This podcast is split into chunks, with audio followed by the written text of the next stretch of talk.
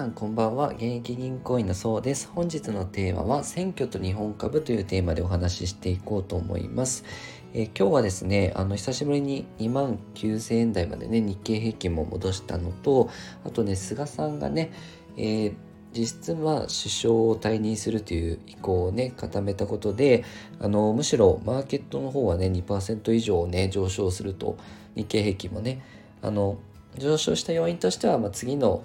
総理大臣の政策ですよね経済対策の期待から上がってはいるんですけど、まあ、今結構衆議院議員のね10月21日で任期が切れますので、まあ、その選挙っていうのも日本株にかなり影響を与えてますのでちょっと皆さんにあのシェアさせていただければと思います。えー、1990年の1月以来過去約30年で衆院解散総選挙っていうのは10回実施されたんですけど、まあ、その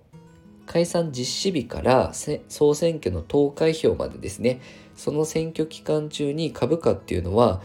まあ、上昇日経平均株価だったりトピックスですねほぼほぼ上昇してましたよと。10回中、えー、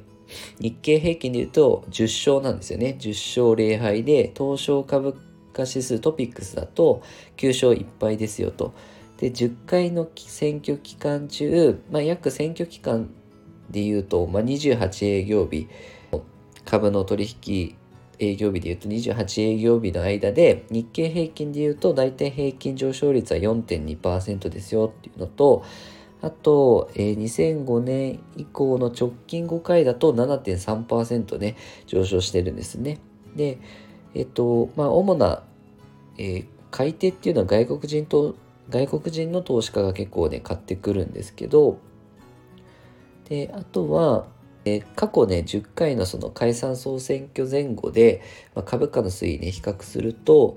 まあ、自民党が単独の過半数を確保した5回は、あの、投開票後も、あの、上がり続けていたんですね。選挙後も株価上昇したんですが、まあ、それ以外ですね、自民党が単独過半数取ってない時っていうのは、あの、投開票日、投開票日が天井になって、その後は株価低迷して下がってしまったよと。で、これからね、あの、選挙とかも始まってくるので、ぜひ、あの、日本株ね、投資してる方に関しては、えー、かなり注目の内容になると思いますので、もし、あの、タイミングによってはね、選挙前に日本株を入れておくっていうのはいい戦略かなとも思いますので、まあ、こういう選挙結果ね、あの、注目してみていただければと思います。えこのように資産運用に役立つ情報を定期的に配信してますので、よかったらチャンネルの方をフォローよろしくお願いいたします。え本日はご視聴いただきありがとうございました。